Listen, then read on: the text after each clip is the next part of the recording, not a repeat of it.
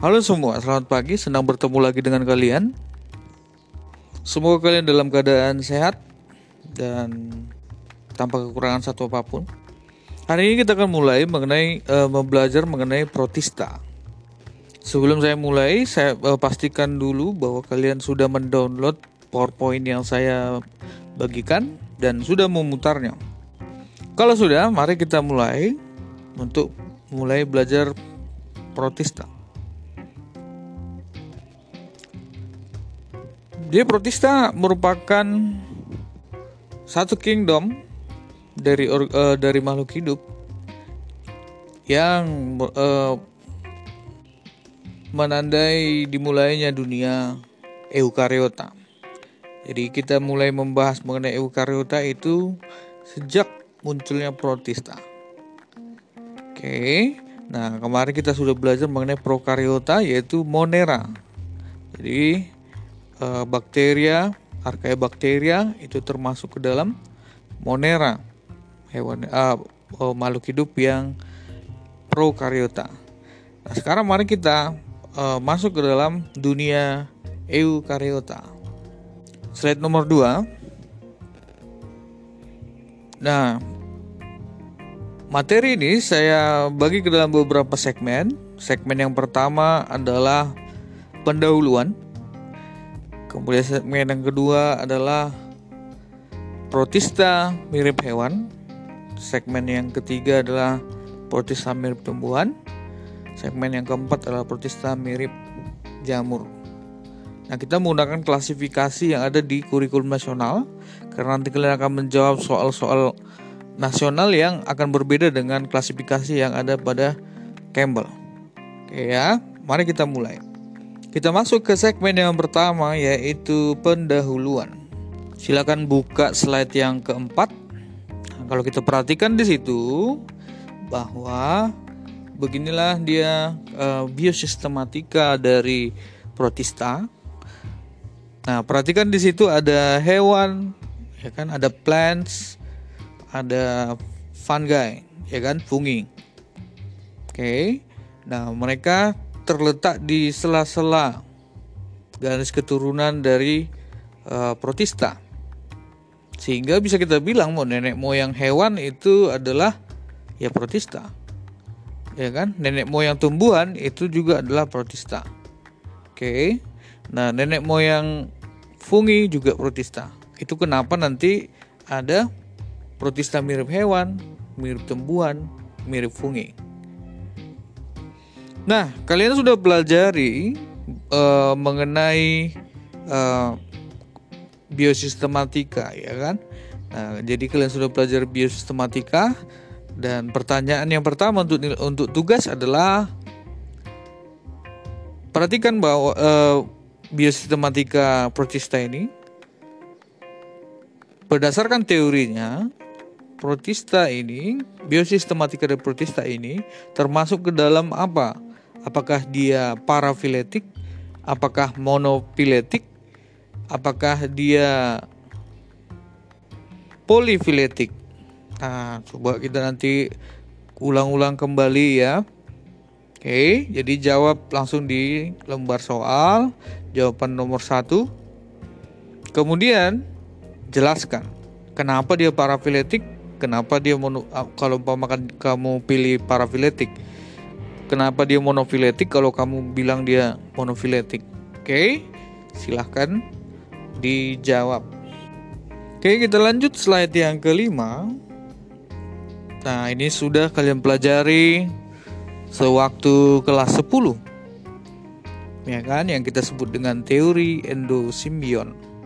Oke.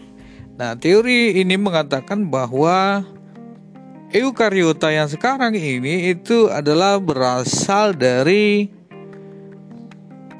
endosimbion yang terjadi pada beberapa jenis prokariota. Jadi beberapa prokariota bergabung membentuk eukariota.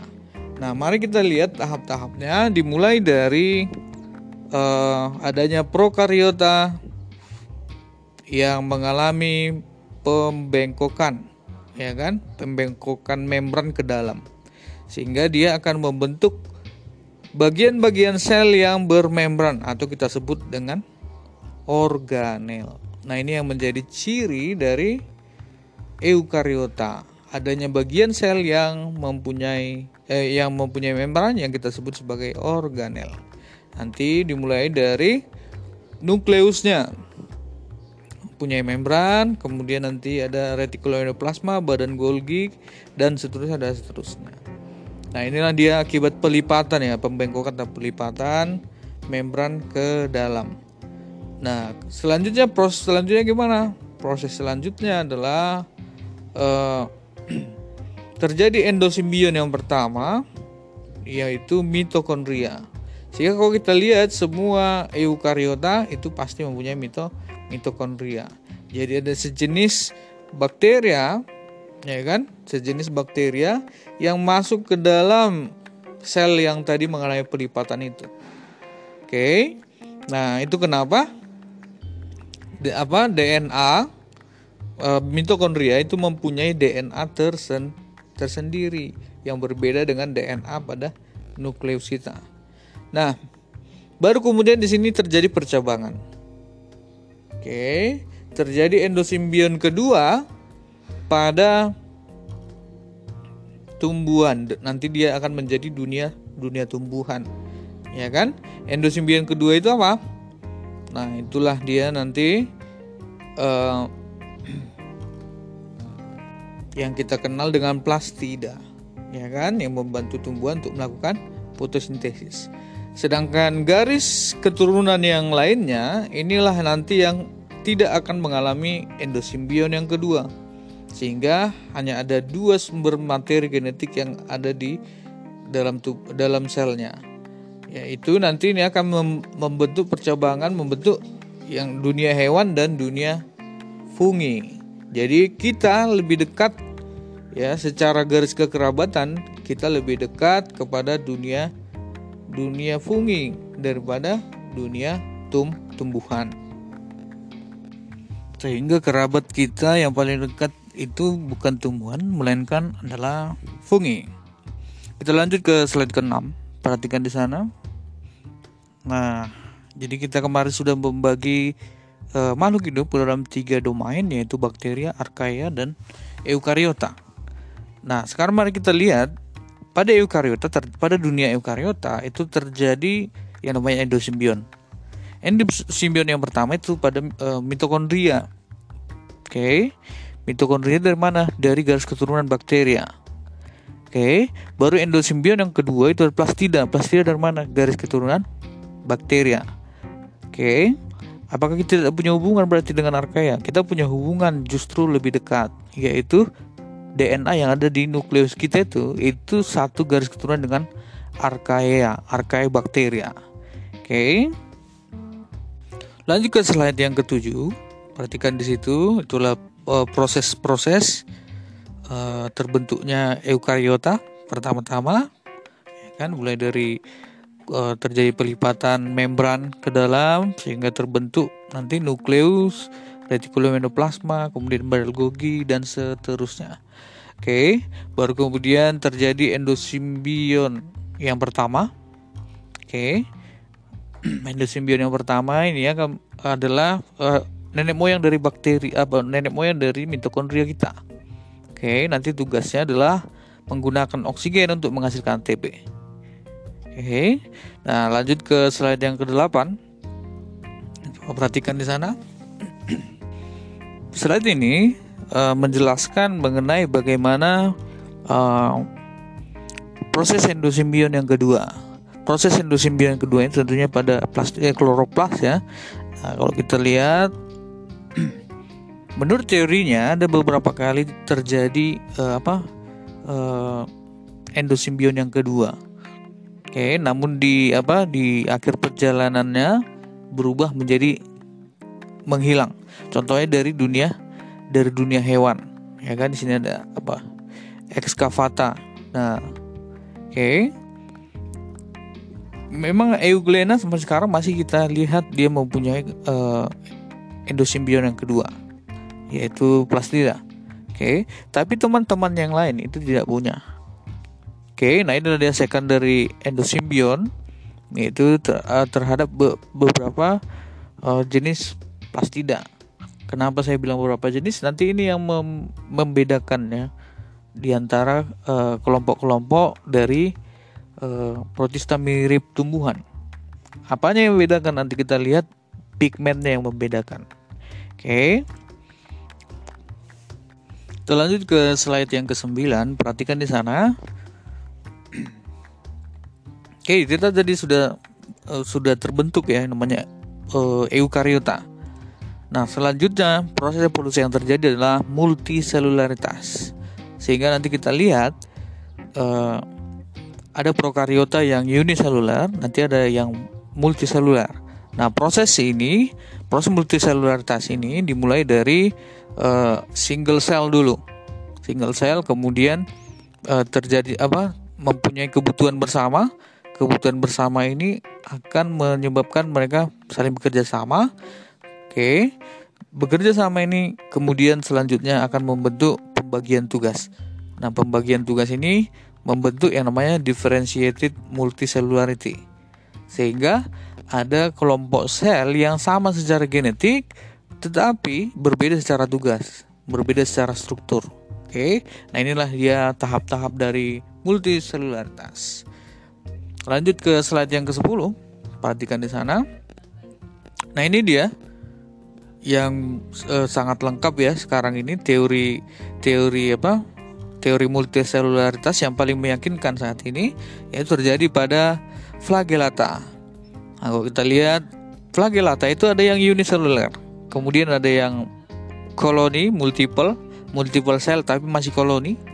Oke, kemudian ada yang spesial uh, masih spesial apa belum terspesialisasi Baru kemudian yang keempat ini terbentuklah spesialisasi, pembagian tugas dan sebagainya. Baru yang terakhir nanti nah kita lihat ada pembentukan gamet. Oke, nanti pembentukan gamet nanti mendukung adanya reproduksi seksual. Oke. Selanjutnya kita akan bicarakan reproduksi seksual. Jadi unicellular protis kemudian membentuk koloni, ini masih banyak sel yang berbeda individu. Oke, baru kemudian terjadi pembagian tugas. Pembagian tugas ini selanjutnya yang terakhir nanti akan membentuk yang namanya reproduksi seksual. Dengan cara apa? Dengan cara terbentuknya sel yang membentuk gamet jantan maupun gamet gamet betina. Oke. Oke, sekarang kita lanjutkan ke slide yang ke-11. Nah, inilah dia first sex ever. Oke. Okay? Jadi di sini dimulai yang namanya seks. Jadi sebelum ini dunia itu terlalu membosankan. Oke. Okay? Jadi setelah apa adanya yang namanya apa multiselularitas baru muncul yang namanya seks. Ada banyak teori tapi teori yang paling apa yang paling populer itu adalah teori ini. Oke, okay, di mana terbent apa uh, sel awal-awal itu eukariota awal-awal mereka bisa uh, bermitosis. Kemudian terjadi terjadi kesalahan. Nah kesalahan ini gimana maksudnya? Nah inilah dia meiosis yang pertama. Oke sehingga syarat dari syarat dari uh, reproduksi seksual adalah meiosis. Nah ini kita sebut dengan parameiosis oke terjadi kesalahan sehingga dia tidak membentuk 2N menjadi 2N lagi. Ya kan? Dia membentuk 1N. Nah, inilah cikal bakal dari yang namanya uh, cikal bakal dari yang namanya gamet ya. Nah, kemudian saling bertemu eh, satu n dengan satu n apa satu n satu n bentuk dua n begitu seterusnya sehingga terbentuklah apa reproduksi seksual. Oke, nah selanjutnya perhatikan di situ uh, slide yang ke-12 sehingga kita sekarang bisa membagi protista menjadi tiga kelompok utama. Ada yang namanya protista mirip hewan, kita sebut sebagai protozoa. Dulu ini dimasukkan ke dalam hewan. Oke, nah sekarang menurut apa klasifikasi yang paling mutakhirnya ini dipisahkan dari hewan dan dia masuk dalam dunia protista. Oke. Selanjutnya protozoa ini nanti akan dibagi atas empat. Berdasarkan apa? Berdasarkan alat geraknya. Ada rhizopoda nanti yang membentuk uh, kaki semu, ciliata yang alat geraknya berupa cilia, flagellata yang alat geraknya berupa flagella, sporozoa yang tidak punya alat gerak. Oke. Okay. Nah, selanjutnya ada alga atau protista mirip tumbuhan. Oke, okay. alga nanti ini berdasarkan apanya? Berdasarkan warnanya, berdasarkan pigmennya. Oke, okay. ada Euglen Euglenopita ini adalah ini adalah yang seperti hewan tapi seperti tumbuhan. Tapi dia protista. Oke. Nah, dia ini nanti adalah klorofil. Ya kan? Jadi dia warna hijau. Kemudian klorofita yang yang dia tidak seperti hewan tapi dia klorofil juga warna hijau.